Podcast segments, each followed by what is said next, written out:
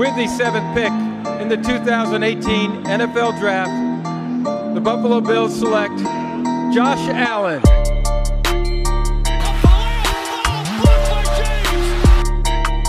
Auburn's gonna win the football game! Auburn's gonna win the football game! He ran the missed field goal back!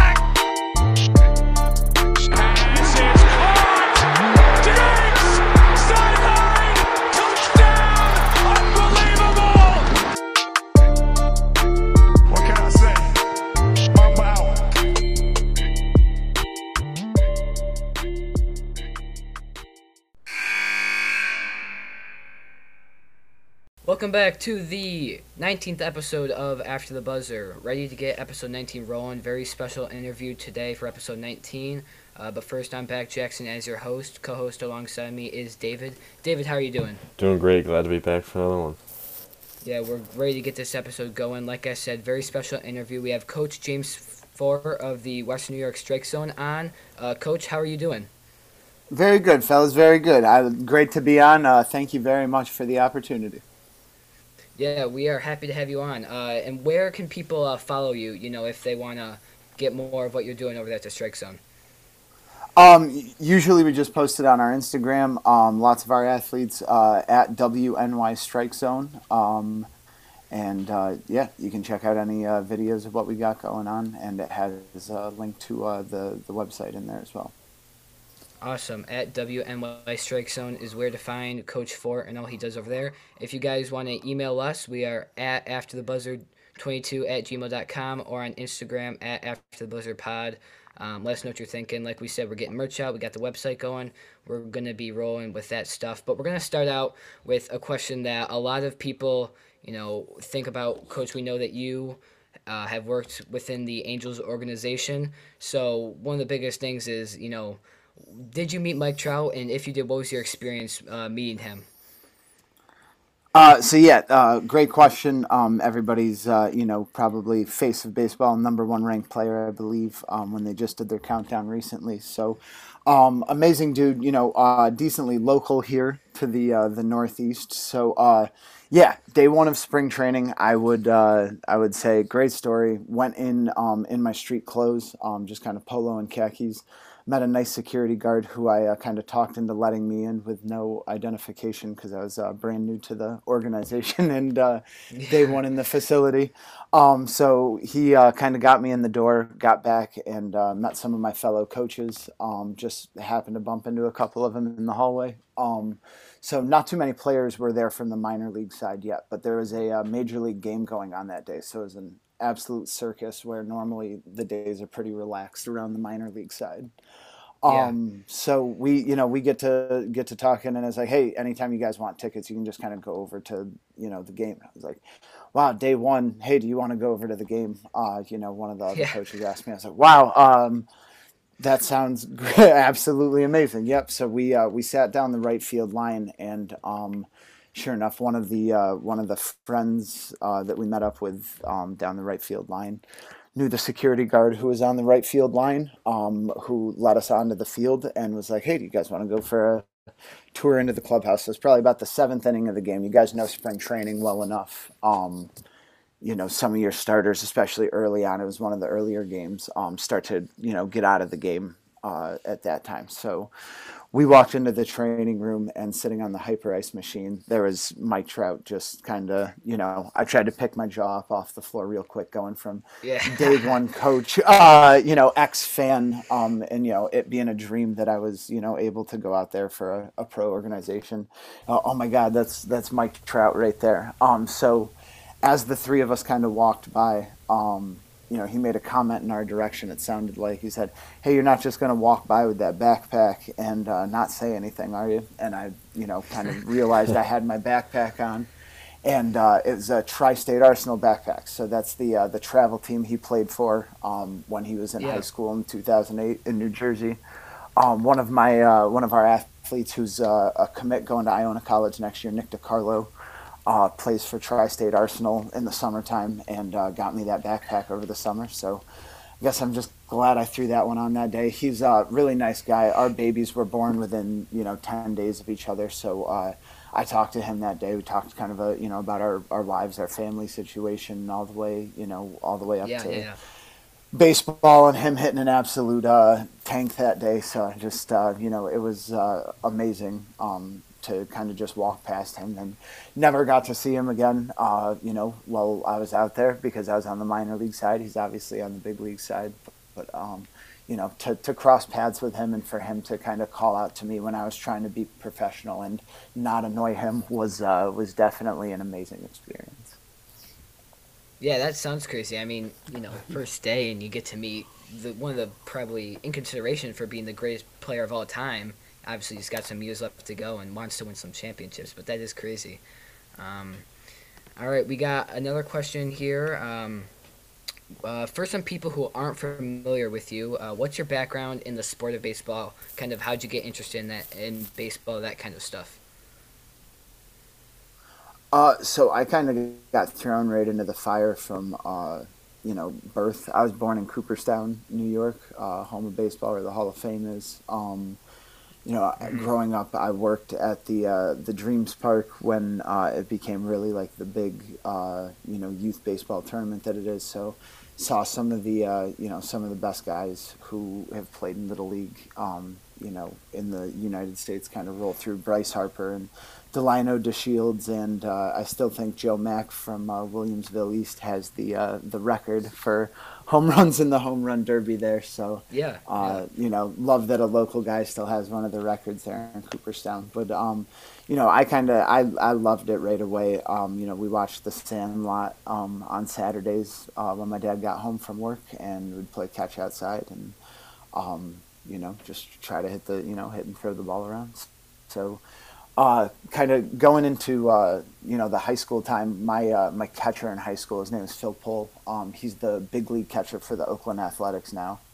He uh, Oh, wow. was the Gatorade State Player of the Year in 2007. Um, you know, went to Clemson on a full ride out of our high school, so um, really made us around him better, um, and ended up, you know, several college players, uh, Binghamton University, Vermont, Tufts University, um, you know, some guys who uh, who went to D three and junior colleges, just really benefited from uh, you know being around such an amazing player and didn't even realize what we had um, in a teammate and a uh, you know an overall guy who just um, pushed us to be better all the time. So Yeah. uh, from that was that was from an early age. You know, you kind of kind of set the tone for us to, to just want to be be better at baseball. Um, our area, you know, we graduate about 80 kids probably from that high school. Um, not notorious for being a, a powerhouse by any means, but being the home of baseball, you always kind of feel like you you defend the honor of uh, having that title. So um, you know, I took I took that to you know to college, and uh, I actually just told the this story to a couple of the freshmen at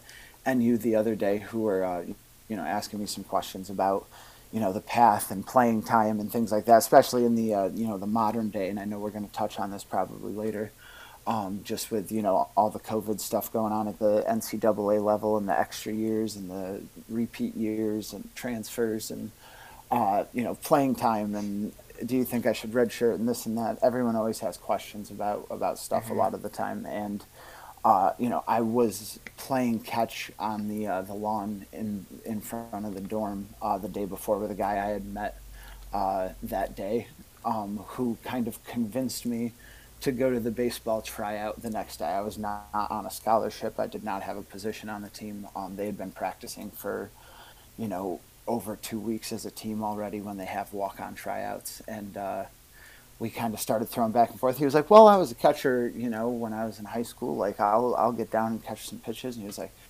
Man, those don't look too bad. Like, man, you you, sh- you want to go out there with me tomorrow? I was like, well, yeah, let's let's see if uh, let's see if we can do it. Only if you'll catch me. You know, I said to him. So I was like, Yeah. kind of went out on a limb, uh, and I told uh, the the reason I was telling the story to those guys the other day, they asked me if I was superstitious, and I was like, "Man, I put on my cleats from eighth grade to throw this bullpen um, when I was a freshman in college." So uh, I was I put these cleats on, and I was like, "Man, like like I'm we're gonna leave it all out there today." Um, threw the best bullpen of my life in front of their coach. Um, kind of had nine other guys show up. Everyone wanted to hit first. Uh, he's like, "Do you want to hit?" I was like, "Nope, just want to pitch." Took my time warming up. You know, really kind of committed to. Uh, you know, say, hey, like I'm going to throw the best pitches I can throw. And uh, my guy who was there with me, God bless him, Pat, uh, caught me, caught me like an absolute stud that day. Um, and Yeah. he said, hey, you know, we'll we'll keep you around for practice the next two weeks. Um, I caught bullpens with a uh, a hole in my pitching glove uh, where you could see my middle my middle finger kind of through the glove. Um, catching guys from wow. 45 feet who are just trying to welcome me to the team with uh, you know halfway to the plate fastballs sometimes. uh, you know, so you know, you I really was like, hey, I'm you know I'm gonna work for this. I'm gonna grind it out. I was uh, super out of shape. I was 280 pounds um, when I got there on campus, so um, I had kind of started a weight transformation and heading into Christmas of that year. Uh, before I went home, you know, our coach was doing kind of our exit meetings, like, hey, how'd the fall go? And I'd had like two outings or so, and, and they had been bad. I'd gotten absolutely just shelled, like guys just crushed me. Um, I was cashing in runs. I got hit with a line drive in the arm and needed to go to the Oh, wow. trainer. I was having all sorts of issues, and he was like, "Hey, like I, uh, you know, I had dropped about forty pounds there in, in three three and a half months or so, um, and was really doing work with our strength and conditioning coach. He was my best friend, uh, and so I kind of, you know, I was like, well, you know, I, I gave it my all. He's probably going to tell me like, hey man, just stop, you know, stop coming in here. And he goes, I called your local newspaper in Cooperstown and tell them, told them that you're, you know, you're going to be on the team in the spring. I want to give you a roster spot for Christmas. And I was like, you know, thanked him of course, and I absolutely lost it and called my, you know, called my grandma and everything like that. And so.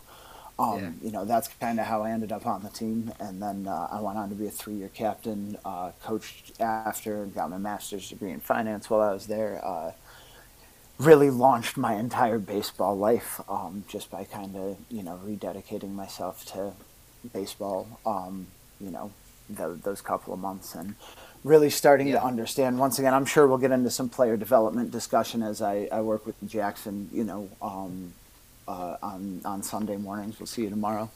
Uh, that um, you know, you know, on the player development side, I really kind of took charge myself and understood that a little bit of effort um, can go a long way for someone who hasn't done anything before. Yeah. Yeah. All right. Um, I have a question. It's more more geared towards coaching. What is your philosophy when it comes to coaching?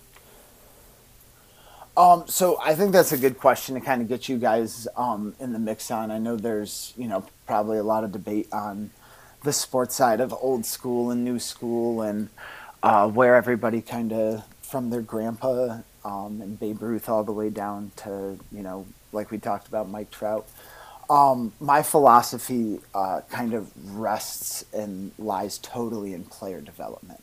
Um, so I, you know, we do use lots of technology at Strike Zone. Um, you know, being in a pro organization now, I would tell you that um, going through the interview process and being there, that they value, um, you know, your ability to work with that. Um, but it all comes back to your ability to communicate with your players and get them to, to buy in to what you're doing. So, um, I'm big on the, the why behind what we do. You know, you shouldn't be doing 10 push ups and 10 jumping jacks and 10 sit ups if I can't explain why I'm making you do those things. Uh, Yeah. And Yeah. once again, I think I'll I'll kind of I'll kind of toss it off to Jackson in a in a minute because we you know we work on some different things and I think you know my philosophy wise like we're gonna turn over every rock that we can we can turn over to see if there's something under there for you um, you know to to help you pull out the most in yourself whether that's you know rotational strength in the weight room whether that is you know just producing more force to bat speed training to you know velocity building. We really we try to say hey like how serious do you want to take it? And that's how serious we can take it. So on the private level i've always kind of you know if you don't have the time, if you don't have you know the ability to dedicate yourself, we can help you and we can get you a program. But um, you know, there's never any guarantee ever in results, and there's definitely you know if you can't dedicate yourself to enough time to to do things properly, you run the risk of just increasing injury. And I think um, philosophy wise, once again, to just kind of sum it all up, if you can keep players healthy and you can keep players at a certain level where they kind of sustain, you know, their velocity for X amount of pitches and can bounce back for that, you know, whatever the major league timeline is in four days to start again, or a reliever being able to go two out of three days. You know, yeah. we're we're doing a really a really good job at something that's unpredictable um, to be able to get those guys back, back as often as we always as we always do. Yeah, and that's you know when you talk about having people buying into the system, you see you know most notably as we talk about locally the Buffalo Bills. You know the whole thing when Sean McDermott and you know Brandon Beane they came in, their whole thing was trusting the process and trusting the process that they were going to build a good organization. So that's definitely you know a strong strong point to take when you have to have to have people to believe in what you're doing and then also believe in themselves at the same time. Yeah, ab- absolutely. And I think, um, you know, to, to go along with that culture, I mean, it takes a, a heck of a lot of work. And, and same thing with the, the, the Buffalo Bills have, you know, they have done, done the work, right? You heard Josh yeah. Allen say there um, in one of those last couple weeks, like, let them dance. We, we do the, we do the work um, mm-hmm. here. So uh, I, you know, that is, uh, you know, I think going from Buffalo to Niagara Falls, where we're at, we we fully believe in in that as well. And uh, I know Jackson would vouch for us. We actually have a uh, "Surrender the outcome, trust the process" uh, banner that's mm-hmm. on the wall. So, um, you know, we we really we believe that that same thing. You got to be willing to work, but if you believe in it, um, it's hard to hard to convince you know a guy otherwise if they believe in it fully. Yeah, all right, another question that we have is uh, what is an important attribute that you think someone needs to be successful in the business world? Obviously, you know, it's a it's rough out there, especially when you get really competitive. But what's something that you you know you ha- kind of have to have if you really want to be successful?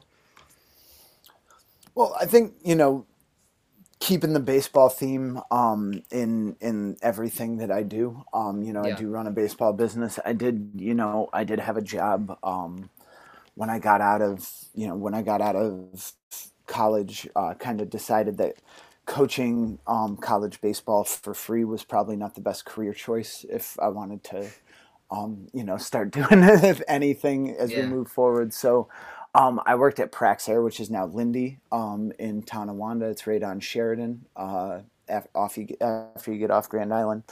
Um, and you know, walking in there, I was like, "Oh man, uh, it's my first, you know, real job, you want to call it." And I kind of walked in there. I was like, "Listen, I, you know, when the year before um, that I coached, I was a grad student, and I, you know, I played, and I was hurt a lot, and I didn't play a ton because I couldn't pitch all the time, and I was, you know, super supportive, almost already coaching as a player. Um, you know, the guys who could make a difference and I knew could make a difference was trying to get mm-hmm. them to to help themselves a little bit more. And I was like, you have to, you know, I got voted best teammate by my by the the team. Um, you know that year and that was the first year they'd ever given anybody anything like that it was kind of like a, a purple heart award um, for yeah. for our team and it was like i was kind of in a supportive role and i was like hey like i can if I can walk into this place on day one of, of training and, um, you know, maybe I understand something someone else doesn't, or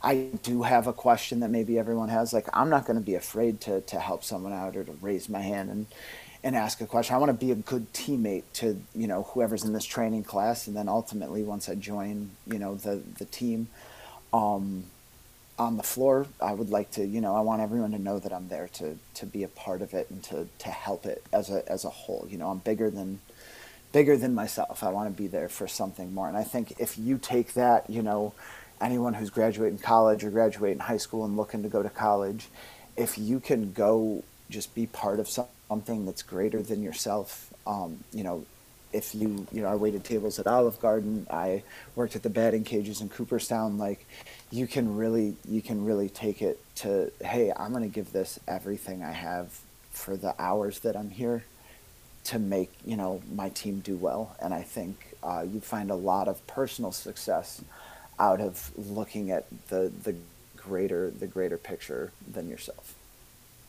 Yeah, finding the bigger picture is definitely you know you got to see kind of into the future almost. Uh, that sounds kind of odd, but you got to see a goal and then find you know, a goal to achieve that goal and help other people along the way. Uh, it makes a lot of sense. Yeah, definitely. All right. Another question staying on sort of the business side of things. What are some of the difficulties that come with owning a business or even difficulties that come with being a coach? Um, so on the on the coaching side, I'd say on the professional coaching side, um, you know, a lot of a lot of people, I guess, wouldn't know that every coach is on, for the most part, at the minor league level, a one year contract. So they, you know, you're kind of, as much as you're trying to do a high quality job, are always fighting for your job, and they're always looking for the next, you know, a next guy. So um, you know, it's a it's a very competitive world, and I think the more that you talk to coaches, um, you know, around the game at a high level, uh, we're trying to say, hey, like, we shouldn't be competing amongst coaches. We should be, you know, collectively helping our players. So that on the professional side, and I think uh, a challenge on the, you know, the owning a facility side is just. Uh, you know, always I, I worry about about everything all the time. Um, from anytime anytime I leave, you know, light getting hit uh, with a baseball. You do hit baseballs inside. Some of our guys hit balls 100 and, uh, 110, 112 miles an hour, um, and sometimes there's some some holes in the nets. So, uh, you know, I always worry about kind of the the place uh, itself. Anytime I'm not there, even when we're closed. Um, you know, the normal. I think uh, I know you guys are younger, but uh, the normal stuff. If you're the last one out of the house, did you lock the house? Did you did you turn the stove off? Did you do all those kinds of things? Yeah, so, yeah, yeah. Yeah. Um, that and just you know a lot of um, you know I do a lot of video editing for our our hitters and our pitchers, which uh, comes into play after hours um, when you're chopping down you know uh, eight hours worth of uh, footage on the day. yeah. Yeah. All right. Uh, what can athletes expect when they come into your facility and they want to get better? What What do you when people walk in the door? What can they expect to get from you and to get from uh, your your facility? Um, so I think I kind of kind of touched on it briefly before. One of my you know my favorite statements is you know we can we'll take it as serious as as you want to take it. Yeah. And um, so that means when you come in the door, um, you know, Dave is a different athlete than Jackson.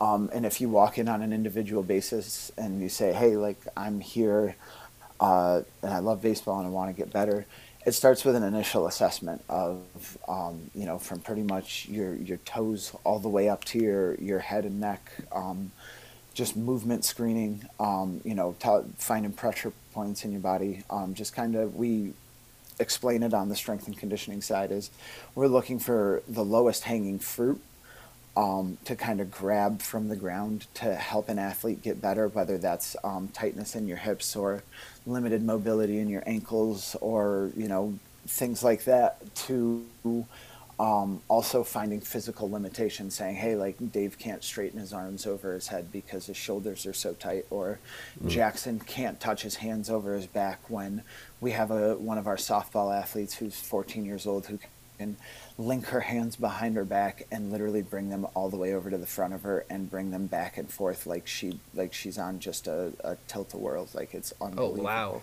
Without disconnecting her fingers, it's a, completely insane. We have, you know, a, a college pitcher who th- sits 91 to 93, who um, you know can't get it much above his first vertebrae in his lower back if his hands are connected. So, um, you know, everyone everyone comes in different shapes and shapes and sizes. Uh, their mobility, their you know, their strength, their just weird things that go on um, as our human our human body grows. um, I would say what you can expect is for us to to once again kind of ask you a lot of questions as the athlete, um, ask you you know a lot about your background and um, you do, and then really try to turn over you know several rocks from um, you know your parents and their athletic backgrounds to um, you know mapping out a future and what it's going to look like in order for you to you know, there's certain metrics that people will put on athletes and say, if you do this, you can throw this hard or you can hit this hard. And it's definitely not that, but the foundation for strength and the understanding of how to move strength safely and quickly is definitely at the forefront of what we would set for a program of an athlete who, who can take it serious enough, if that makes sense. Yeah, yeah, yeah. I mean, you want a very personal, you know, you want to be able to work in, you know, for whoever is there because, like you said, you have, you know, a guy who might be six six and you know 280 pounds who hits the ball 118 miles an hour and then we got you know some a younger player who's maybe a little bit skinnier maybe more of a, a contact hitter not so much power so you got to kind of tailor it to people's specifics um, and then we got another one here. Uh, who? This is kind of more of a personal question here. Uh, who is like the most Im- impressive pitcher you have seen like live in person? Uh, that's a great question. I did want to, real quick, I'm going to circle back to finish up because I know one of your other questions was kind of how do you differentiate between working with a 12 year old and a professional, and kind of where you were talking about those different Yeah, yeah, body yeah. types and everything right there. Um, you know, I I would say, and a lot of parents, um, if they you know they listen, or coaches who listen might um, totally disagree with me on this, and that's that's cool. You know, I'm big on on the intent, and I think um, you Yeah. know a 12 year old and a professional hitter definitely have much different things to work on um, in the grand scheme of things. But I think a lot of 12 year olds who um, lack intent in their hitting approach or in their throwing um, because they're trying to have perfect mechanics or control or work on their spot. Like, if you're working on 99 different things, I think baseball's a really tough game. So I think, you know, if you can become a, you know, a good athlete, and I think we see it younger and younger um, in this day and age where the athletes are, are moving better at younger ages and they're stronger at younger ages. Um, if we can, if we can help by using that, we gotta, we gotta shake what Mama gave us. Yeah. yes, uh, I mean that's I mean that's totally true when you think about you, there's really no way you can coach a professional the same way as you do you know a 12 year old or you know that kind of stuff. So it's definitely a very tailored uh, training program that you guys have. Um, Yeah, and I think, to- um, yeah, I, I was I was Yeah. gonna say la- kind of last thing. Um, Yeah. I remember a quote from from an old movie I watched when when I was in high school, and it was a guy who said, "I could teach Japanese to a monkey in 54 hours." They had a 54 hour bus ride across the country, and the guy said he had to study for a test. He said he could teach Japanese to a monkey. You have to somehow relate it to the topic. You have to find a way to relate it to the topic. So you'd take bananas and get the monkey to learn to learn a language Yeah. um, through through using bananas. So I think you know twelve year olds are definitely differently motivated than your professional guys, and um, Yeah, yeah. I think that it goes back to can can we have all the numbers in the world, all the information in the world, and get um, you know our our youngest guy to say, "Wow, that makes so much sense." Not, "Wow, coach is so smart. I'll never understand what he's saying." yeah. So Yeah, so, uh, uh, best best uh, best performance I've ever seen in person. Um, Yeah. I watched in Cleveland King Felix Hernandez um, throw eight and a third of I believe 14 strikeouts, maybe 13 strikeouts and one hit Oh, wow. uh, baseball from about four rows behind the plate. And I've Oh, I've wow. never, you know, I've never not left my seat at a baseball game, I believe. Um, and that day, I just I could not, I was not willing to miss one of those pitches. So I sat there with one of my friends, um, and we we kind of locked in on him, and we're like, "This is so much harder than we think it is." That's, Yeah. uh, this guy, you know, this guy is so good, and that was probably around um, 2000 and I'd say 2009, and so he was he was in maybe 2008, and he was in studly studly shape at that Yeah. at that point. Yeah. He was looking really good. So, um, you know, a little bit older for probably some of our listeners now. He's on his way out, but uh, he, you know, he was an absolute uh, bulldog to watch watch pitch, and especially that day, it was it was great. Yeah, definitely. uh, probably one of the more famous Felix Hernandez moments is when he had the the perfect game, um, and you know everyone's got the the K signs up and all that stuff. Um, Yeah, at you know at home, I've I haven't actually. That's um, you know that's one of the few spots that I have not been for a game is out to Safeco Field yet, and I would um, you know I would love to, to be out there at some point. Um, don't know if I'll be lucky enough to watch him pitch there ever, but uh, yeah. definitely want to make it to a game there sometime because uh, that's a, a heck of an environment for sure. Yeah. Yeah, definitely. That's got to be like one of the best experiences you could hope for as a baseball fan. But uh, my next question is, what are your thoughts on the Chicago Cubs? Oh wow, Dave. And Dave, obviously, if you don't know, is I'm a a very huge big Cubs Cubs, fan. fan. Yeah. Um, so I, he definitely wanted to throw that question in there. Um, can I play uh, an Uno reverse card on you, Dave? And uh, could I could I as as a fan get your your Yeah. opinion first? Well, obviously the loss of Yu, Darvish, is one, and his and his catcher. It's a pretty huge loss. He was definitely their best pitcher last year and looking to be a future Cy Young candidate. But I think I think if if they can re-sign Kris Bryant, even though he doesn't really want to stay, I th- I think they're going to be one of the more mediocre teams in the league. I think Baez is kind of he he kind of had an off season last year. If he can he can get he can get back into the swing of things. I think th- they're they're looking. Uh, they also had a change of ownership this this past off season.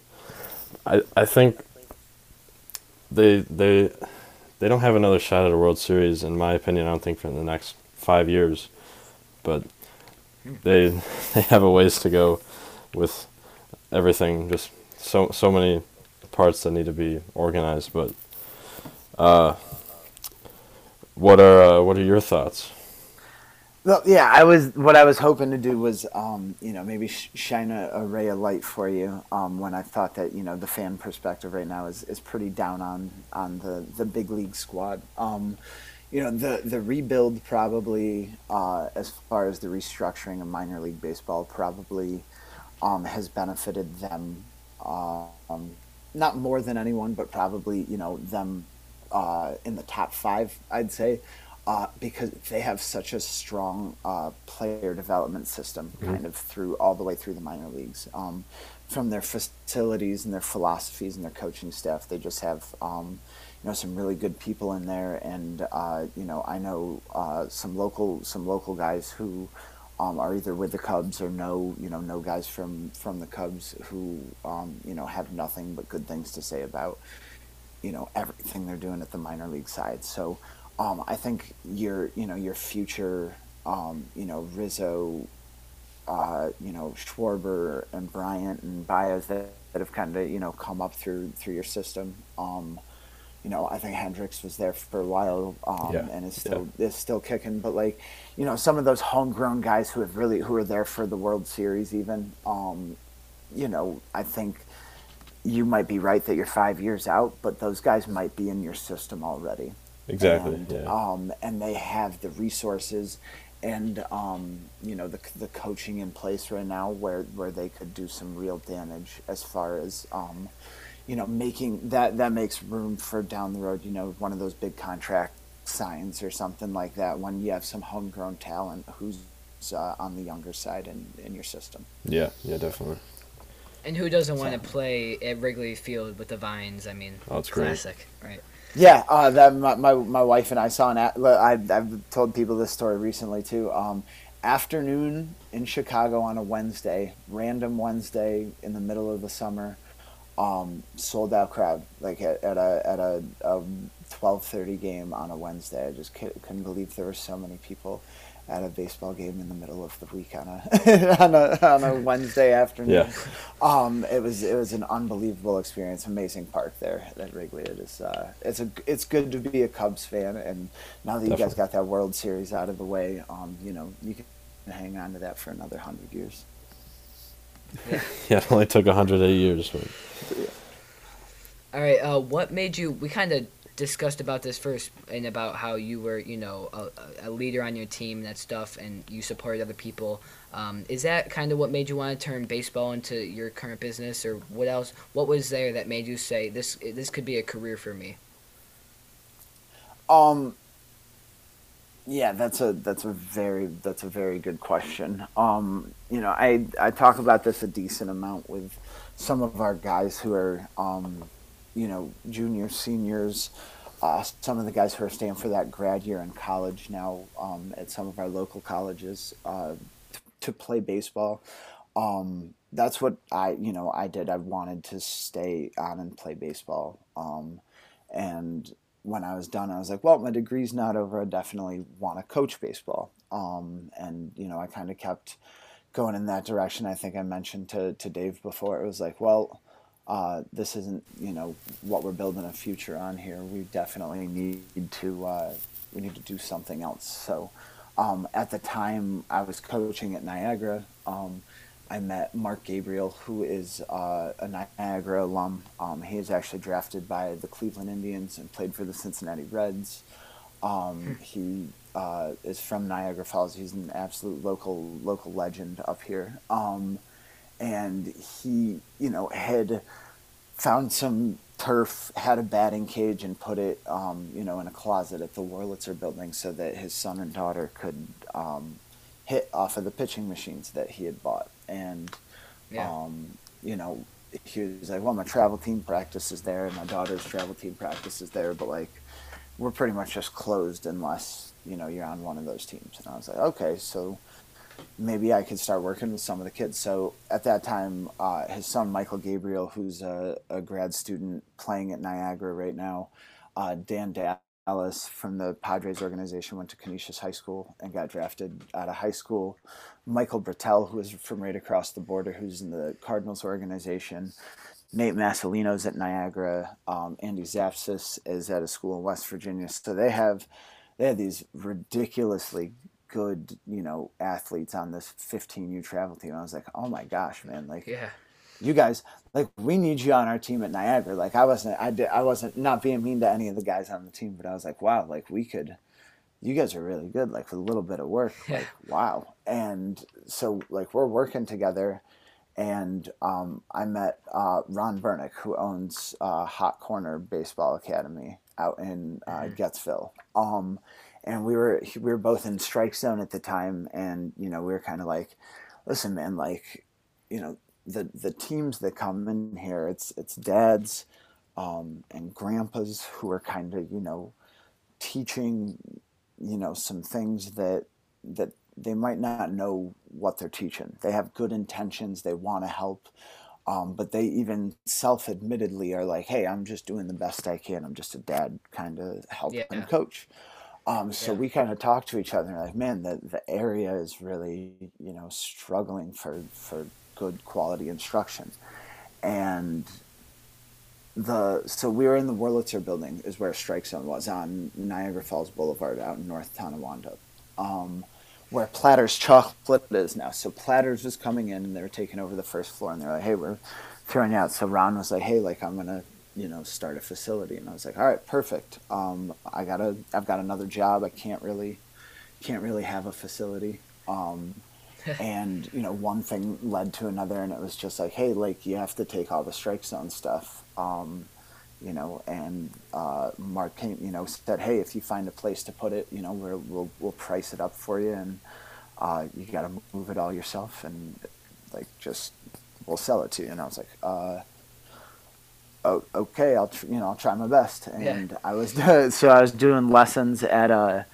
um, Reservoir Park one day, which is um, you know right across the street from where Strike Zone currently is. There's about eight softball fields. Um, and had to be to Lockport in an hour, and I, you know, had about 15 extra minutes before I had to hit the road, and saw a sign that said for lease, and I drove down, and the door happened to be open. Uh, I kind of walked into the building and said, "Wow, there's no poles." And in the old strike zone, there were big uh, pillars in the middle, so you could never have like an open space where you could throw down the middle or have any kind of fielding or anything like that. And I walked in, and I kind of went, "Wow, Yeah. there's there's no poles in here. This this might be perfect." So. Uh, the dominoes just kind of aligned for me to have a facility, um, and so every day I'm super thankful that I, you know, I I have it, and that we do our best um, to be, you know, to be where our feet are. Um, every day that I'm here, I'm given a hundred percent to our athletes that are here, and uh, you know, we we love them all. So um, Yeah. I think since 2000, you know, that was 2016 that we we kind of found it here, and um, you know, I think a lot of people would say that you know they're they're happy with the fact that we we stumbled into here. Yeah. Yeah. Yeah, yeah, that's a great, that's a great story. Um, my my next question here is, how how did you grow your business? Uh, like, what kind of marketing have you used to make your business successful? Um, uh, this is gonna sound. This is this is not a this is not a good business tactic. So anybody who's listening for for business advice, this is definitely. Uh, I would tune this part out if you guys want to give them a warning here. Beep beep beep. warning here. Um, you know, I've relied heavily on doing the best possible job with the people who are here. Um, you know, on a consistent basis. So, uh, you know, Jackson's team, Nick Pusatier's dad. I don't know if you know Nick, uh, Dave, um, but uh, you know, they they kind of reached out in 2016. Hey, I heard there's a new facility. Um, we have a, I think you were a 11 year old baseball team. Excuse me, at that time Yeah. and like uh, he was like, "Hey, we, uh, you know, I he Mike understood that the dads needed help coaching, so they didn't just want space; they wanted they wanted help coaching, and uh, you know, he he wanted them to come in. So, um, back to the business, you know, the business side of it, I it, I have always kind of relied on you know them telling people that I do a great job. I haven't had to um, you know, besides Insta, I think Instagram, any social media, Facebook is, you know, there, there's so many free advertising mechanisms now via social media, um, that I think if you do, you know, you do good enough work and the people who you work with say, you know, good things about you to the, to their friends. Um, we've relied on, uh, you know, our merchandise and the word of mouth really just kind of getting around to, to people. And, um, I will kind of selfishly give myself a, a little plug here to, to you guys. Um, you know, if you go to our, our Google account, you know, we have uh, a ton of five star reviews from our professional, our college, our high school athletes, um, just kind of backing things up for us. So anytime anyone pulls up, you know, a, a map to, to get to the place, you know, the, the first thing you're reading is, you know, Alex Johnson from pitcher from the Reds, uh, you know, 18 sentence review about, um, you know, loving the place or LG Castillo or Tanner Kerwer from the Blue Jays. Like, I just, I think, and I, you know, I've always said I, I want to take really good care of those guys um, because they, you know, they give, they give everything to baseball. And so back to that initial, you know, one of the business things that I believe the most as far as from what I expect out of players, what I would expect out of an employee or a coach of mine or, you know, even a boss of mine, like I will take it as serious as you want to take it. So if you guys, you know, if someone walks in the door and says, "Hey, I'm I'm all in for this," and they they show that they can be all in for it, I think they're going to understand why I love baseball so much, and that's what that's what I want to kind of pay forward to everybody. Yeah, um, giving it giving it back. You know, obviously you talked about how you were a team captain and stuff. So you obviously are a, a leader and, and supportive and people. Um, and we've talked about that. Um, so it definitely it definitely fits what what you do. Um, so kind of more business on it. How long did it take for you to start to see profits? A lot of upstart businesses don't really like they'll start and they won't see profits right away. They might, you know, some they might not believe in it after they don't see profits right away, and then they might give it up. Well, how long did it take for you to really start to see profits and see yourself grow? Um, so I uh, was extremely lucky um, to had already I had already had, um, you know, kind of a business plan to follow when um, Mark, who owns Strike Zone originally in the other location, he had you know teams that were in there. He had you know myself and Ron doing lessons, so I kind of got a feel for what I wanted to do, but I always knew that I was I was always good at the coaching side. I wasn't sure if I was going to, you know, be good on the business side. So when I, I took it on, I, I remember thinking, hey, you know, you gotta, you have to count every, you know, pen cap, make sure that uh, you don't waste any sticky notes around here. So, um, you know, I was really, you know, really tough on myself, and and I think um, this is something I've definitely stolen from uh, you know, a million coaches probably, but uh, one of my, my favorite coaches, Justin James, who's a coach at a, a Division two school out in San Diego, um, is don't send anyone to do a job that you should do yourself. Um, so I thought the easiest way to save, you know, save money was just like, hey, um, I bet you I can figure that out. And you Yeah. know, between between YouTube um, and some, you know, some good old fashioned uh, hard failures, falling off a ladder, uh, you know, gluing my arm to the to the cement, um, things like that. You know, I did I did all of that work myself, which ultimately allowed me to see, um, you know, profits maybe sooner than than it would have it would have been if uh, I didn't if I didn't want to want to try so hard at it. But I knew that I was, you know, I was going to give it my all, and having that other job helped me out for sure because I was never, you know, I was never too stressed about the income, knowing that I was always going to work um, and having a paycheck at the same time. Um, so I would say very lucky in that perspective, but that was also, you know, putting that was putting me up to about 75 85 hours every week between um, a mid you know a midnight shift and and the baseball and knowing you know that I wanted to do the baseball ultimately led to me kind of saying hey I can't do this as you know I can't I can't do my job anymore. Um, you know back to being a good teammate and and I hadn't been there for very long they kind of created an opportunity for me um, to stay on part time which we had zero um, part-time employees out of the 1200 people who worked in our department. Um, because they wanted you know they wanted I thought I was doing a pretty good job so they wanted me to stay on um, so they created kind of a, a new role for me to, to help stay on and um, you know I just con- continued to feel myself get pulled in that baseball direction. I was taking vacation days to do lessons and things like that, and I was like, um, I was like, I think you know this this really is this needs all of me, and and the, these kids deserve it. And I you know I took a jump and kind of was just like, hey.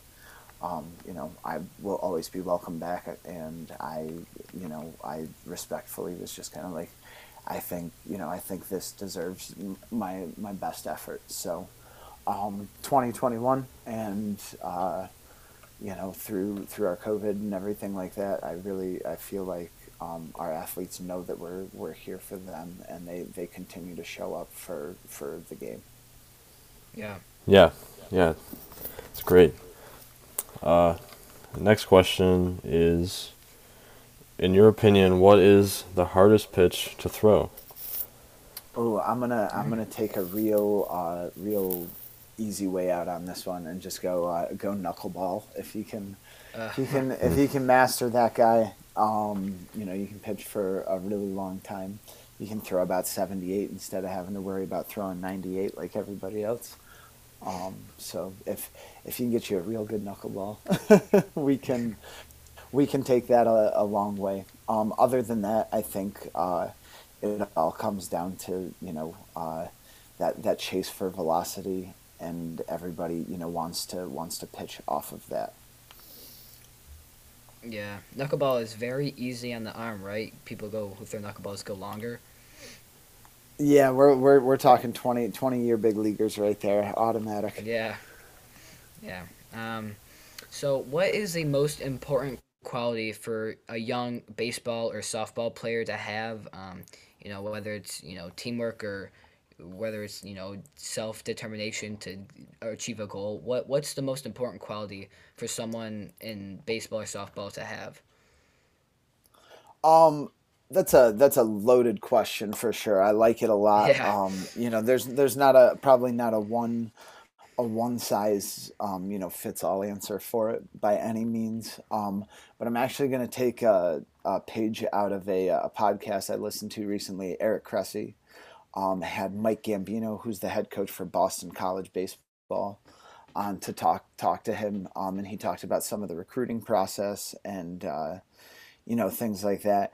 And I think you know if I could give you one piece of advice from a coach to a player, and you're only going to come one time, and you're like, hey, I remember this from Coach Fort, um, you know, I would say I would want a kid to, you know, understand that they need to worry about being the best version of themselves, and that's it. And I think, um, especially in this day and age, I know we had talked about, um, you know, high school athletes before and you know your friends and everything and what you know where do you want to go to school i think a lot of the time people get caught up in oh my goodness what's everyone else going to think about when when i make yeah. this decision and not just like hey if i keep getting better that's like that's all I can really that's all I can really control. No Clemson's not knocking down the door. No LSU's not knocking down the door. Maybe I'm not good enough. Maybe I should you know maybe I should get better. And I think um, a lot of the time we let other factors kind of creep into that. So if if you could have one quality, it would be the ability to say like, "Hey, I'm just worried about myself," and you could actually tone that noise out, which is literally almost impossible for any of us to do. Um, you know, that's a, a, really, a really, really tall task. But um, if you could, you know, if we could really instill a quality in you, it would say, hey, um, you know, keep the noise out and just worry about being the best version of yourself. I would say. Yeah, and that's that's also something that applies to life. I think too. You know, whether not necessarily just baseball. Obviously, it'd be something good to have there, but uh, it's you know any really decision you make, you gotta uh, take into account other factors, but ultimately it really should you should be making a decision that you that you are there for and that you are that you are buying into. Yeah, and I think um, you know, especially in baseball, real quick, like if you you know if you pitch or you hit, that's um, as much as it's a team game, it's a lot of one-on-one battles against the baseball. Like if you're not prepared for mm-hmm. the ball in, you know, uh, go to little league and say hide the kid in right field, right? Well, right fielders get paid the most out of all the outfielders. If anybody didn't know that, um, yeah, you know, in the big leagues. So like, like the you know, if you get the ball in right field and you're not ready for it, baseball finds you and it, it, it embarrasses you pretty quickly because everyone sees the mistake, everyone sees you strike out, everyone sees you throw a pitch halfway to home plate, and like you got to be able to bounce back from stuff like that. So um, it's it is very much you know very much a life thing. I think is you know once again if if you can tone that noise down, go, yeah, I threw a ball to the backstop, but I can throw this one right right down the middle or right to the corner, or yeah, I swung and missed and fell on my butt, but I'm you know I'm gonna get back up there and I'm gonna I'm gonna swing like that again. You're gonna see me hit this baseball, or I'm ready to make this play more so than like, oh no, um, I, I hope they don't hit me the ball, or I'm gonna swing if it's a strike, or man, I really hope this goes to the glove. I think a lot of the time that, that determination and that uh, that inner inner voice can can really um, you know take you a long way if you can twist it in the positive light. Yeah. yeah, yeah, definitely great advice. I was definitely one of those kids. The the coach would just hide in right field. But um, uh, moving Listen, on. man, I, I definitely I, I definitely uh, snuck a PB and J in my uh, my jersey at one point. I'm not I'm not, not hiding about that. All right. Uh, moving on. Uh, in the in the baseball and business world, uh, did you have any role models, and who are they? Oh, that's a that's a good one. That's a good one. So, um, baseball wise, um, you know, being from Cooperstown again, um, you know, baseball is a huge, huge part of my life. Uh, when I was so I was six years old um, when the Dreams Park started, and it started as uh, three baseball fields um, in Cooperstown, just three little fields. They bought a, a strawberry farm from a guy um, who just had a ton of ton of fields and uh, wanted to retire. So um, three fields, which is now a 28 field complex um, with eight concession stands and a railroad and um, three, you know, clothing and souvenirs and the barracks and, um, Yeah. you know, they have grown it to pre-COVID. Obviously, um, it was 128 teams a week for 12 weeks. Um, you know, in the summer. So my dad was there um, and the head of field maintenance when they started in 1996, and I remember riding around on the golf cart and you know knowing the owner Lou Presutti, who everyone called Coach, um, who had that vision like every kid would want to play in the home of baseball. Um, which was it's funny because their address is in Milford. It's actually outside of Cooperstown. Not knocking them at all. Absolutely love them, but uh, it's just outside of Cooperstown. Um, it's Yeah. it's you know right right up the road from Cooperstown. Um, you know, it is the greatest experience in the entire country for someone who is 12 years old. It is the greatest thing you can do for a child who plays baseball. Um, and to watch that grow, um, you know, my dad, once he stopped being part of the field maintenance team there, uh, was an umpire there and has still goes there to umpire games, um, you know, in the summers recently. Uh, and you know it has turned into a, a crazy wild um, you know travel baseball circuit i would say where there are thousands of dollars and kids being flown in from here and there. But i think you know when you look when i look back at it and the way that the world kind of works in, in youth baseball now he redefined um, you know the the way that that younger people can approach the game because he gave them, um, you know, a stage, and I think they didn't have a stage. I remember even back when I played. So when I was twelve, um, I got I got to I was decent when I was twelve. Kind of peaked at twelve. Uh, I don't know if I've told Jackson that. Um, but uh, so my friend my friend who ended up going to Clemson and myself, we got put on a different team every week. Uh, pitcher catcher combo uh, would get put on a different team every week when we were twelve. Um, from Team Rawlings to the Boys of Baseball from Alabama to the Texas Titans. Uh, we played with the Honolulu All Stars one once a week.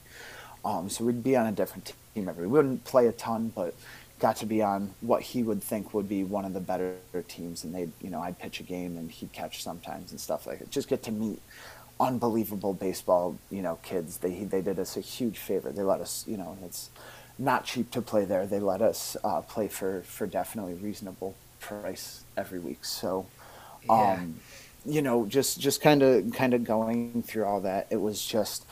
I I loved those you know the Presutti family um, for giving me that opportunity. So I wanted to immediately was like, hey dad, I, that's my first job. I want to work there.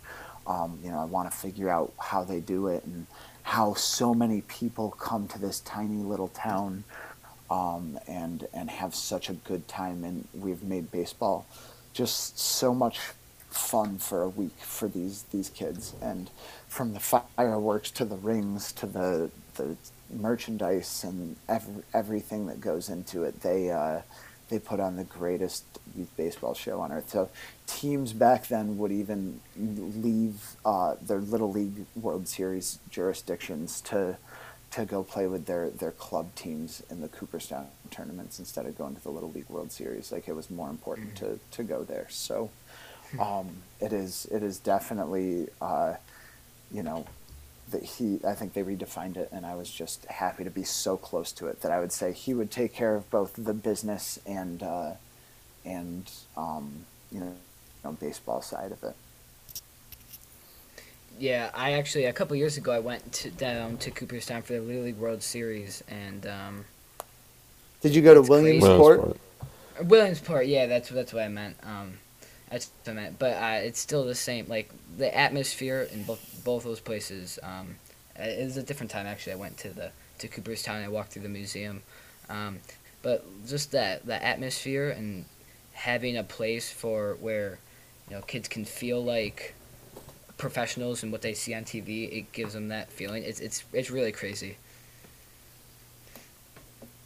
Yeah, Uh, we absolutely. got- we, just gotta. Sorry, we gotta keep the uh, the parents from uh, beating each other up. That's it. yeah. yeah. Um, so we got a question here. How is the minor leagues different from the majors? Obviously, you are a pitching coach in the minor leagues, but like we talked about the Mike Trout thing, you kind of have seen the majors aspect of it. So what's what's the difference between those two?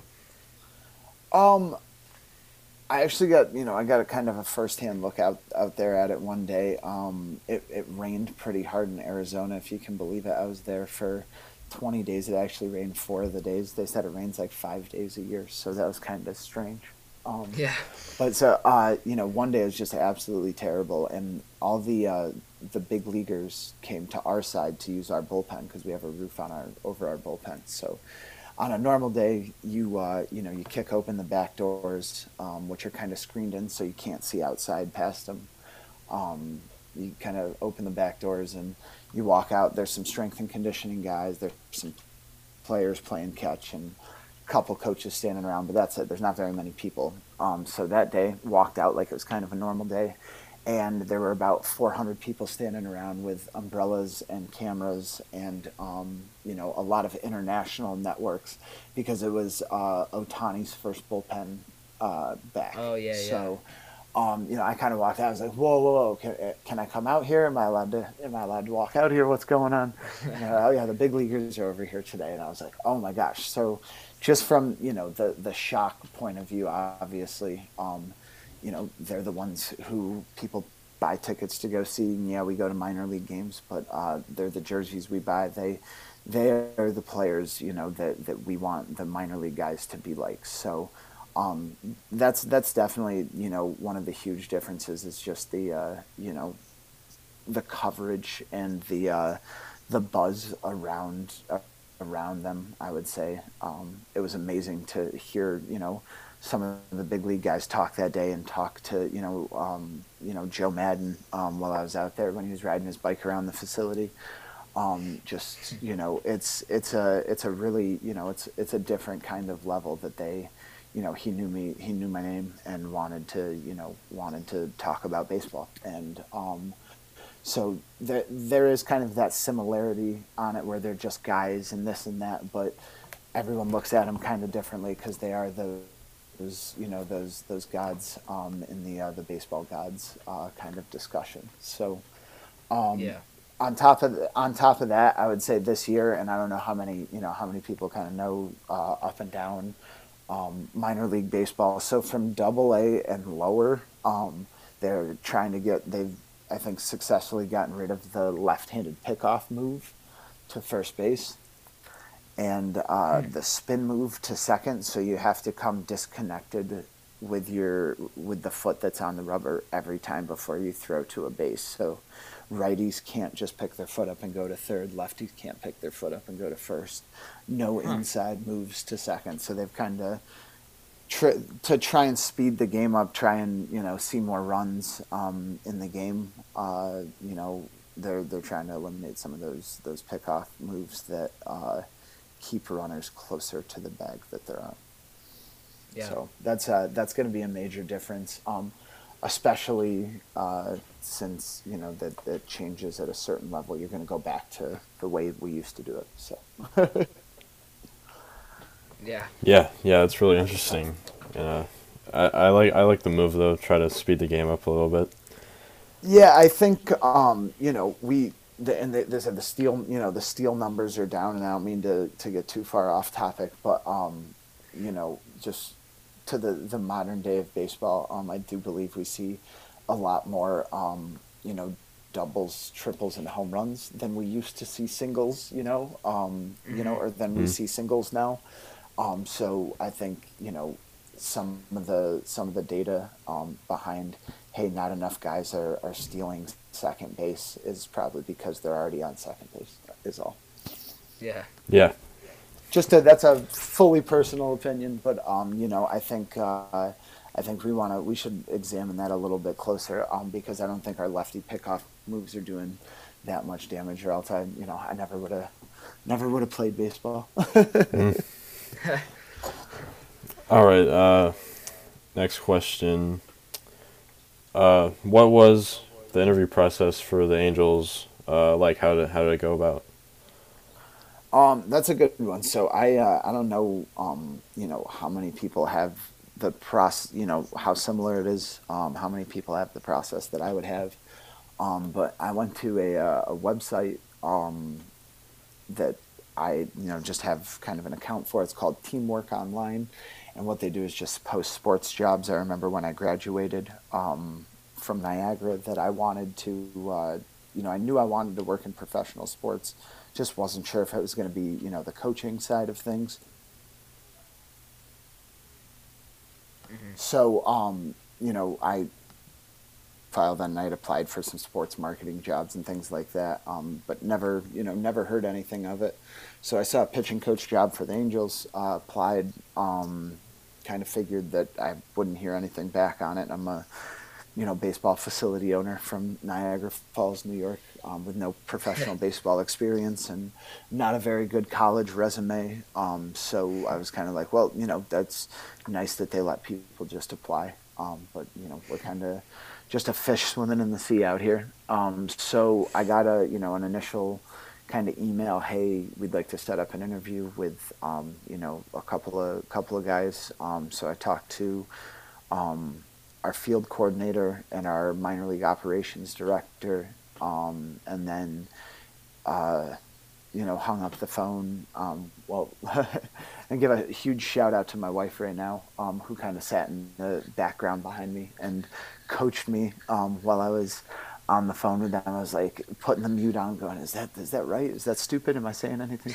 kind of, kind of, ner- you know, on the, the nervous side of things in my first professional, you know, interview. Yeah. Um, in a while after owning a business. You don't interview too often. Um, so, uh, you know, she, she did a great job with me and uh, got me to the second round. Um, and I think it went through like five, like five rounds or so where I talked to a whole bunch of different people. Um, and then the last day, I talked to uh, our minor league strength and conditioning coordinator, um, who actually graduated from UB and uh, was from oh. right across the border here in Canada. Um, and so we, we hit it off, you know, pretty well. Um, and he had, um, you know, he had a, a lot of a lot of good questions for me, and we dove into some really, you know, really really good discussions. I kind of I got to know him pretty pretty quickly on a, a personal level, um, and you know, I was like, hey, like, listen, I I really think that if if you've got a group of people like yourself in there that um, you know, I would love to be part of that. And if you, you know, if you absolutely can't go with me, like that's, you know, I understand that I lack in the resume part, but like, I will make up so much, you know, ground in my my effort and in my my my care for the game of baseball. I owe it to baseball mm-hmm. to give this my best effort, and uh, you know, I think that that went a long way for him because uh, three weeks later they kind of gave me a shout and just uh, I was actually walking into strike zone to uh, to work with um, a team and uh, I got the call in the parking lot and kind of said uh, I have to talk to some people about it and uh, I have to go talk to these 12 year olds but uh, I, yes yes that sounds so nice. I'll, I'll I'll call you guys back right away like very soon. Um, so I kind of just walked in the door and didn't even have time to, to think about it just kind of a little bit of a smile on the face. Um, uh, but yeah, it was uh, it was a, a, great process, and I got to talk to you know some unbelievable people and just hear, um, you know, kind of what what's expected of you every day is to, to really really absolutely bring bring your all. There's no no days off in professional sports. Yeah. Um, like again, this this next question kind of goes with the no days off. Maybe you know, depending on what you say. Do you have any advice for people who have dreams of starting their own business, or at least you know have the idea of starting their own business? Um, yeah, that is you know that is once again. Uh, I drop a, a warning here first. Um, you know, I uh, you know I do have a, a business degree, but I'm by no means a, an expert on it. Um, I would say, like, if you really, you know, if you find something that you can do, it sounds so cliche, and people say it all the all the time to, to kids and people who want to start businesses, like I was, I was destined to, you know, I knew I was going to love baseball. I knew that at some point um, I was going to have to give up baseball, you know, as far as playing or as far as being part of it, and that, you know, that at whatever point that was, I was, I was not going to be as happy as I would be if I was still in baseball, if that makes sense. And so I think, you know, I've just gone about it in a way like I, you know, I continue to find ways, um, you know, through the research I've done, through, um, you know, the effort that I give to the kids and the, the players from around here who give me that effort in return. Um, you know, I owe it to the game to to pay it forward, and because I love baseball so much, it's it's it's definitely hard sometimes, but it's not hard to you know to just fall in, in love and and pour your effort into it. So, if you love you know washing dogs, if you love um, the stock market, if you love um, you know TikTok videos, like if you can really if you can really give your all to something um, and you aren't afraid of criticism because no matter how good or bad you do it um, you're always going to get criticism from friends family people who don't know you dogs and cats from outer space wherever things might Yeah. be people will find ways to judge you and try to you know take it away from you but you i think all the time if once again that that vision of hey like i i love this um, can really hold you true to to anything you want to do Yeah, yeah, that's great advice. Um, all right, my next question is, do you have any early Cy Young predictions for the upcoming season? Ooh. Ooh, I've been. This is the one I've been. I've been s- steaming on. This is good. Um, can we? All right. I'm gonna. I'm gonna bail this out first. I'm gonna pass it to to Jackson. Okay. Um, but I want to. I'm gonna drop just my NL guess because it's kind of. A, I would go with a sleeper pick, and um, you know maybe maybe something that no one else would would go with. So I don't want to take anyone else's. Is what I would say. But my NL one would be Ian Anderson from the Atlanta Braves. Mm. And I'm going to just leave that there, and then I'll let you guys give me your, your AL and NLs, and then I'll give my AL at the end if that's cool with you. Okay, I'll go. Um, I'll I'll think mine. Uh, in the NL, uh, I guess right now the favorite would be going to Trevor Bauer because he, he won last year. Obviously, now he's with the Dodgers.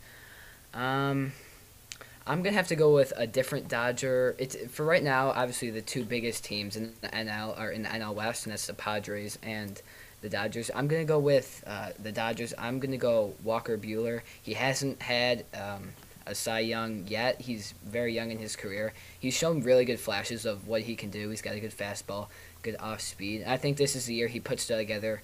I think he's gonna have the, the NL um, ERA championship under his, like he's gonna have the lowest ERA. Um, and I expect the Dodgers to go very far in the playoffs once again this year. So I'm gonna go at ha- gonna go and take Walker Buehler with the NL, and the AL. Um, I'll I'll go with Cole. I mean, his his year last year wasn't as good as his year in Houston. Um, maybe it was a shortened season, new team, whatever it may be. But um, I'll go with Gerrit Cole. Dave, what do you uh, Dave, okay. what you got me? My so for NL, I'm gonna have I'm gonna have to stick. with Kind of maybe he's kind of overlooked this year. I'm gonna have to go with Yu Darvish, the man, f- former yeah. Cub. But I, I think I think he's he's the man. He's got everything. He has no he has very few flaws. Um, I th- I think he's definitely gonna be overlooked coming into the season, but uh, in the AL. I might, I might have to agree with you, Jake. I think I think I'm gonna go with Cole too. I Mhm. I just I think the Yankees are so good. I, I don't I don't see him. Uh, I I see him only getting better from where he was last year, or the year before. Yeah. Plus, being in a on a team like New York, when you know they've been so good and they're very in the news, I guess they're always good, so they'll always be out there. I feel like when he has a a good game, or even you know by his standards, a more mediocre game, it might be um, more prominent in what people hear about it than when someone for say. Um, I don't know, uh, t- like the Orioles maybe if they have a you know a pitcher for them have a has a good has a good game, but maybe not. Um, they're not. It might not be talked about as much. All right, but coach, what Yeah, your AL pick? Absolutely, and I think um, you know once again mine's probably a little uh, under undervalued as far as the uh, the market goes. Um, a little bit more sleeper um, than Gerrit Cole as well. Uh, you guys have a really good pick there. Um, he's pretty pretty solid guy. Um, I'm gonna go with Lucas Giolito from the White Sox, um, who has made you know some big time arm path uh, Oh, yeah. changes since 2018. Um, didn't pitch a ton last year, um, you know, but had made really really big strides the year before in the full season. Um, was actually one of the I think like one of the top 10 pitchers that year, um, and uh, might uh, might be uh, be there on the uh, the comeback trail this year again. Yeah, I, I saw a video um, last year of his, his arm path change. It almost looks like his arm is like he, he's more uh, bent at the elbow than what he was, but you know, and then it shows him he was hitting much higher velocity. So whatever works, right? Yeah, you gotta, you know, guys, guys find all sorts of things that uh, that have to work for them. Um, and I think, you know, without dump, jumping to into uh, another topic right now, probably for would be for a different day. Um, you know, that we're seeing more and more elbow spiraling go- going on. Um, where if shortening your arm path is something that you have to do, um, there's a lot less uh, negative energy around it, as there there's a lot less than there used to be, if that makes sense. Yeah, and I just put up his stats. In 2018, he had uh, his ERA was 6.13, and then just the very next year, it dropped all the way to 3.41. So I mean, he obviously made some huge changes, and you can see the results in the stats. Yeah, t- ton, tons of strikeouts too. The big thing was that he was getting all sorts of swings and misses with the new the new one. So, in a day and age where damage beats you, you gotta you gotta miss bats. Um, you know, with your fastballs. All right, we have another uh, kind of personalized question to you. Uh, who is your favorite player to work with, and then maybe why? Uh huh. That's uh, that's a tough one. We love uh, everybody everybody equally. Um, I would say now. Um, we're giving you some kind of uh, some kind of something out of that. Uh, the people who make it the easiest um, are definitely the ones. I was actually thinking about it. Um, I was thinking about it today, and Jax, I guess I'll I'll get you in on on this too. Um, I was leaving the facility, and uh, one of our other coaches was helping helping the team out, and I thought, hey, if I didn't leave a coach there, and they showed up, the door was just open, they showed up, and they were totally by themselves. How good would you know? How good would their practice go? Like how good how good would they do? And um, the group was um, thir- they're 13 and 13 and 14 years old and I was kind of you know driving away, and I was like, oh man, I think I think I might be a little a little bit bit nervous, but I think we'd have some pretty good structure. Um, you know, there might be more talking and standing around than there would be with coaches there, but I bet you they'd Yeah. get through it if that if that makes if that makes more sense. And um, you know, where I think if uh, I left four of my pro athletes together in the facility. Um, things might happen in there that might be better than even when I'm there because of the the freedom that that they have, maybe the fun that they have, um, and that's why I've always tried to keep myself as a coach removed from you know as many things as as I can. I'm I'm not a throw 99 things at you until it it sticks. I'm big on you know the players drive drive this environment, and especially um, you know, around here, I think the conversations that they have or the, the competitive nature that they create, um, you know, with the with HitTrax or with you know, Rapsodo throwing velocity in the batting cage, like they, you know, they really bring another level to it without um, without me even having to remind them that that I'm there or that they have to do that. If that if that if if that that is uh, you know really uh, you know so those guys make it really really easy to say like, hey, would they be your favorites? Well, um, you know, anybody who shows up and is that serious about it, where if I wasn't there, they had their best day. Um, that's that's all I hope for. Um, because ultimately, I can't help you once you're in the batter's box or on the mound or in the field. Like you, you're the one who has to play the game. So I would say they're the ones who uh, who make it the easiest to to love. Yeah. Yeah. All right. So the last question I have is, I'm s- I'm sure me and Jackson can give our our picks too for this. What is your favorite ballpark? oh, that that I've been to personally. It, it could be you've been to it, you've seen it. It, it could be it A- could be anything. anyone, yeah. Wow, wow. Um, I will drop uh, some current, you know, baseball news and say that one out in Oakland looks like an absolute masterpiece that they uh, they drew the plans up up for. Um, I don't know if you guys saw that online the past couple of days, but it looks, uh, you know, it's like something that Oakland needs a lot. Um, so that one's going to be definitely on the, the list to get to immediately. Um, but you know, I think there's nothing like seeing a game from behind the plate at PNC Park in Pittsburgh, um, and staring out at the uh, the yellow bridges. I I like um, you know once again pre-COVID, but the whole um, you know restaurant the restaurant scene and uh, everything that's around there and uh, you know great great atmosphere when you when you have a game there. Um, I think for you know kind of that whole area you can walk around you can um, you know it's easy to meet people uh, it's not that far from here even um, so being a little Buffalo bias here but nice summer day if you can get to, to Pittsburgh it's not that far it's amazing amazing place to see a game and they have really good food Yeah. All right, Dave. Uh, All you right. said you wanted to get a takes in. What is your favorite park? My my favorite one. I'm gonna have to go with Wrigley. I I don't. Ah, you just the whole atmosphere there is just something else. You get you got the the ivy in the back. You got they they recently renovated like all the areas around the stadium, so now it's it's just primed towards just a- anybody, and uh, also an, another huge reason why they they sell out on on- on a Wednesday afternoon at twelve. It's it's just the atmosphere there sir. is, is one of the best in baseball. So there, it's it's really hard to beat for me. I, I think just the atmosphere and everything around it is just just so it's historical and just it's just great. yeah, for me, uh, I'm inclined to say Great American Ballpark with for my Reds. Uh, the name is the kicker for me. I mean, how can you not talk about? I mean, baseball being America's pastime. Great American Ballpark is a nice one. You know, another, you know, classic one is uh, Fenway. Um, with the with the monster, I'm gonna have to go with Oracle Park, uh, where the San Francisco Giants play. I love um, Triples Alley. I love the I love the brick, and I love the um, how you just how the water's right there.